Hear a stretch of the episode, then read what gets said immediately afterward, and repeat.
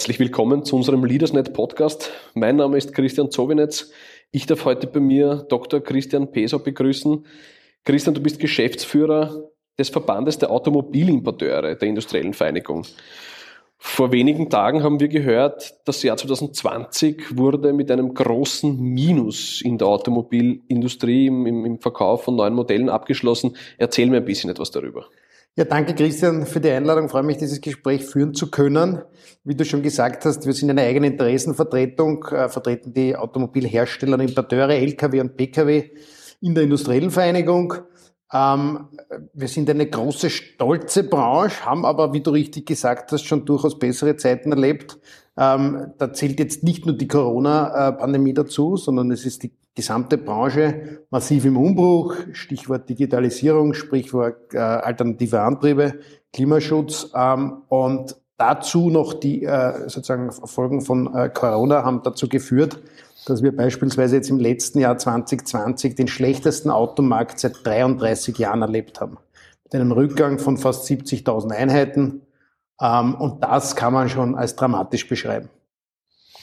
Das bedeutet, große Herausforderungen kommen auf die Automobilindustrie zu. Einerseits sinken die Autoabsätze, andererseits möchten aber viele Regierungen das Auto noch grüner machen. Das fordert sehr, sehr hohe Investitionen. Ist das überhaupt vereinbar? Naja, die Automobilindustrie befindet sich eben in einer Transformationsphase. Es gibt einen gewaltigen Umbruch. Ähm, früher ging es darum, das bessere Fahrzeug als das des Mitbewerbers zu bauen. Jetzt ist man im ständigen Mitbewerb, auch mit großen amerikanischen Technologiekonzernen. Man ist gefordert, den Klimaschutz zu erfüllen. Gewaltige Investitionen sind dafür notwendig. Ähm, und das wird zu einem Umbruch auch führen, wie wir ihn so in der Form auch nicht gekannt haben. Es wird wahrscheinlich die eine oder andere Marke, den einen oder anderen Hersteller dann auch weniger geben, der dieses ganze Prozedere vielleicht nicht überlebt. Dafür wird es neue Player geben, die da am Markt mitmischen. Aber sehe ich das richtig, dass man in einer Zeit wie jetzt, in so einer Corona-Krise, doch von neuen Steuern absehen hätte können? Also das ist natürlich auch ein Punkt, äh, der letztes Jahr zu einer Verunsicherung des Konsumenten geführt hat, wenn es darum geht, saubere neue Fahrzeuge zu anzuschaffen. Wir hatten alleine im letzten Jahr drei Steueranpassungen, Ökologisierungen, die de facto Steuererhöhungen waren und dann völlig überraschend am Ende des Jahres noch einmal wurde relativ kurzfristig über Nacht angekündigt, die Nova zu erhöhen, zu verändern und auch erstmalig auf leichte Nutzfahrzeuge, die eigentlich Betriebsmittel sind, anzuwenden. Und das hat natürlich auch nicht dazu geführt, dass die Bevölkerung sagt, okay, da habe ich jetzt, bin ich jetzt in Kaufstimmung und, und, und schaffe mir ein sauberes neues Fahrzeug an. Auf gut Deutsch, der österreichische Fiskus hat sich damit auch ein bisschen ins Fleisch geschnitten. Ja, das ist sicher, sicher so. Äh, vordergründig glaubt man durch Steuererhöhungen auch immer den Haushalt aufzubessern, aber im Nachhinein bricht der Markt weg und damit Einnahmen wie Nova und Umsatzsteuer und äh, natürlich im Gesamten führt das zu einem deutlichen Rückgang auch an Steuern, die bezahlt werden. Muss man in Zukunft äh, mit höheren Fahrzeugpreisen rechnen? Naja, es ist durchaus so, dass eben diese neuen Technologien teurer sind. Saubere Fahrzeuge, sei es jetzt Plug-in-Hybridfahrzeuge oder auch Elektrofahrzeuge sind teurer in der Anschaffung. Dafür gibt es auch relativ großzügige Förderungen.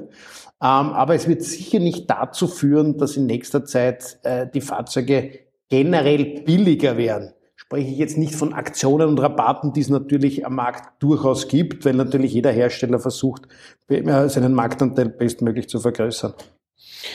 Ein großes Thema, die Elektromobilität. Ähm, man sieht hier einen enormen Anstieg an den Verkäufen 2020. Ähm, woran liegt das? Naja, es ist äh, eben äh, der Klimaschutz bestimmendes Thema Nummer eins. Und ähm, alle Fahrzeughersteller sind äh, bestrebt, saubere Fahrzeuge auf die Straße zu bringen, schon aus eigenem Interesse, weil sie sehr strenge EU-Flottenziele erfüllen müssen. Das führt zu alternativen Antrieben. Hier ist insbesondere eben die Elektromobilität zu nennen. Das ist auch politisch gewollt, sozusagen Zero Emission. Es kommt nichts hinten beim Fahrzeug mehr raus. Ähm, und das wird auch politisch äh, nicht nur gewollt, sondern massiv gefördert. Wir sind da dabei, wir haben ein gemeinsames Projekt, den Elektromobilitätsbonus, das fördert sozusagen die Anschaffung von sauberen Elektrofahrzeugen und das hat dazu geführt, dass alleine im letzten Jahr dieses Fahrzeugsegment um über 70 Prozent von knapp 10.000 Fahrzeugen auf über 16.000 Fahrzeuge gestiegen ist, Tendenz stark steigend. Das heißt, die Corona-Krise hat den Umschwung zu Elektroautos oder wasserstoffbetriebenen Fahrzeugen befeuert.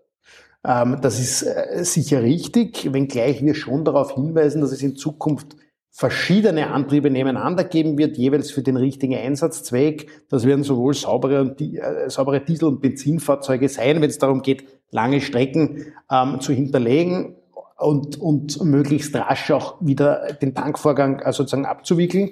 Aber daneben wird es eine Palette an sauberen Fahrzeugen geben und insbesondere auch Elektrofahrzeuge oder Fahrzeuge, die äh, sozusagen einen elektrischen Antriebsstrang haben. Das sind ja nicht nur rein elektrische Fahrzeuge, sondern auch beispielsweise Plug-in-Fahrzeuge, die sozusagen das Beste aus beiden Welten, sozusagen sauberes Fahren mit Elektromotor, aber auch große Reichweite, langes Fahren mit Verbrennungsmotor, zwei Motoren eingebaut ähm, äh, sehen werden und, und insbesondere auch im rein elektrische Fahrzeuge Zero Emission, insbesondere in urbanen Gebieten, in Stadtgebieten. Man darf ja nicht vergessen, dass im Zuge der Urbanisierung auch ein Megatrend, der ja immer wieder genannt wird, bis 2050 zwei Drittel der Bevölkerung in Städten leben wird. Heute sind es knapp mehr als die Hälfte und das natürlich auch zu, zu ähm, differenzierten Mobilitätsgewohnheiten führen wird. Wir sprechen immer von sauber ist ein E-Fahrzeug, gibt es Studien, ist ein E-Fahrzeug wirklich sauberer als ein Verbrenner? Also da gibt es natürlich verschiedene Aspekte, die diskutiert werden äh, können und auch äh, werden müssen. Man muss natürlich da immer mit einbeziehen ähm, den gesamten Produktionsprozess. Jetzt ist es ja eben so, dass man nur schaut, was kommt bei dem Fahrzeug hinten raus, eben Zero Emission. Aber in Wahrheit musst du ja den ganzen äh, Prozess beachten. Du musst beachten, wird die Batterie richtig entsorgt, sauber entsorgt, was ein gewaltiger Prozess ist. Und du musst natürlich auch schauen, wo kommen die Rohstoffe her, unter welchen Bedingungen werden die abgebaut. Stichwort Kobalt in, Re Kobalt in Regionen, die halt unter teilweise menschenunwürdigen ähm, äh, Bedingungen ähm, auch abgebaut werden. Aber natürlich, ähm, jeder Antriebsart kannst du irgendwo auch vorwerfen, dass im Vorfeld natürlich unsaubere ähm, Vorgänge passieren. Ähm, aber es ist natürlich gesamtheitlich betrachtet, und gerade bei den Elektrofahrzeugen muss man natürlich auch betrachten, wo kommt der Strom her? Ist der sauber? Da ist man in Österreich natürlich ein Vorzeigeland, viel Wasserkraft, ähm, aber das ist nicht überall so. Welche steuerlichen Vorteile hat man derzeit denn beim Kauf eines E-Autos? Also Elektrofahrzeuge sind, dort, äh, sind derzeit äh, massiv Elektrofahrzeuge sind derzeit massiv begünstigt. Du bist de facto von jeder Steuer befreit, die du heute auf einen Verbrennungsmotor zahlen musst, von Nova über motorbezogene Versicherungssteuer. Du zahlst, wenn du es äh, privat nutzt, äh, als, als Dienstfahrzeug privat nutzt, keinen Sachbezug. Du hast bei der Ankaufsförderung einen gewaltigen Vorteil. Ähm, und natürlich äh, ist das attraktiv. Man muss natürlich dann schauen, wie würde es dann einmal ohne Förderungen ausschauen. Ähm, Norwegen, die ja der Vorreiter sind in Europa, hat auch eine Zeit lang die Förderungen ein bisschen gekürzt. Da ist dann der Absatz gleich natürlich drastisch zurückgegangen. Aber in einer Phase, wo man eine Technologie sozusagen voranbringen will, sind Förderungen sicher ein, ein gelungenes und wichtiges Mittel. Kommen wir gleich zu meiner nächsten Frage. Ähm, wird sich der Boom von alternativen Antriebsarten eben mit steuerlichen äh, Vorteilen, wenn es die nicht mehr gibt, auch verflüchtigen? Ja, also das ist das, was ich vorher schon angesprochen habe was man auch in anderen Ländern eben gesehen hat, Stichwort Norwegen oder auch Holland, wo alternative Fahrzeuge und Elektrofahrzeuge ganz stark sind, die man eine Zeit lang massiv gefördert hat. Sobald eben das etwas wegbricht, sieht man natürlich schon, dass die Nachfrage wieder zurückgeht. Ähm, aber in der jetzigen Phase, wie gesagt, ist es schon ähm, sehr wichtig, das zu fördern. Der Rückgang von verkauften Autos ist natürlich auch ein Rückschlag für die Autozulieferer.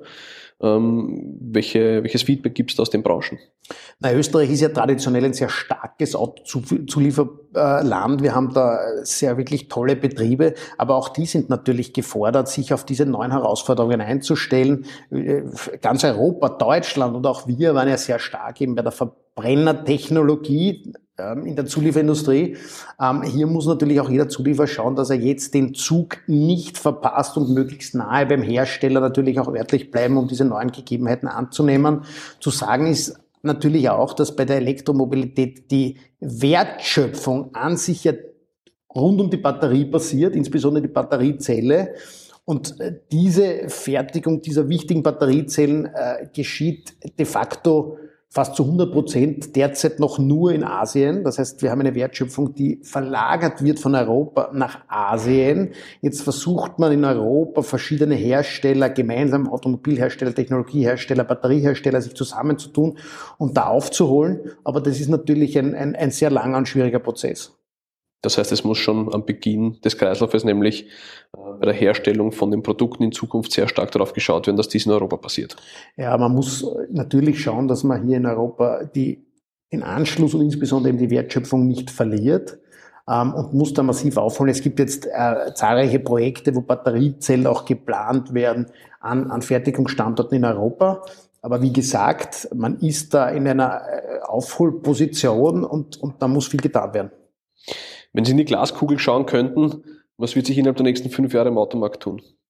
Ich glaube, generell kann gesagt werden, dass es ja jetzt so ist, dass in der, in der, in der Fahrzeugindustrie Autokonzerne sozusagen Fahrzeuge gebaut haben und mit Technologie dann eingebaut haben. Und, und in Zukunft wird es eher so sein, dass man von Technologiekonzernen spricht, die mit Fahrzeugen, mit Autos handeln. Also das Auto wird sozusagen Teil des Internet of Things. Ja, es wird ein sehr wichtiges Device, das jeder nutzen kann. Und wenn man jetzt in die nahe Zukunft schaut, dann ungefähr so, wie ich schon gesagt habe, wird es alleine von den Antriebsarten ähm, verschiedene Systeme nebeneinander geben.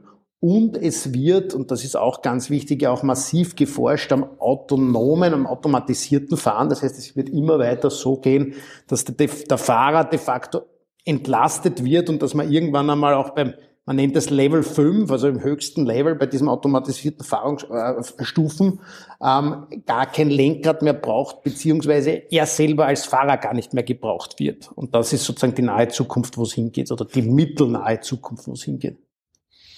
Als Sie damals den Führerschein gemacht haben, hätten Sie sich bestimmt nie gedacht, dass ein Auto mal von alleine fahren wird. Welches Auto haben Sie sich denn nachher der Führerscheinprüfung gekauft? Mein erstes Auto war damals ein VW Polo der zweiten Generation. Ähm, das war wunderbar analog damals noch, also mit, mit klassischem Kassettenfach und all die Dinge, die man sich heute vielleicht gar nicht mehr vorstellen kann, auch noch so gut wie keine Assistenzsysteme. Aber man hat sozusagen, glaube ich, wenn man sich da ein bisschen zurückerinnert, gerade an dieser Einfachheit ja, und noch nicht so viel Elektronik äh, drinnen, äh, irrsinnigen Spaß am selber fahren gehabt. Und ich glaube, wenn man viele Leute fragen äh, würde, würden die eher ein bisschen sozusagen in Erinnerungen schwelgen und sagen, dass das eigentlich eine sehr schöne Zeit war und ein, ein, ein, ein tolles Erlebnis damals noch im Vergleich zu heute, wo natürlich alles hochtechnologisiert ist. Auch super, aber das Analoge von damals will man auch nicht missen. Das heißt, würden Sie auf ein Elektroauto umsteigen oder sind Sie dann doch eher der Benzinbruder?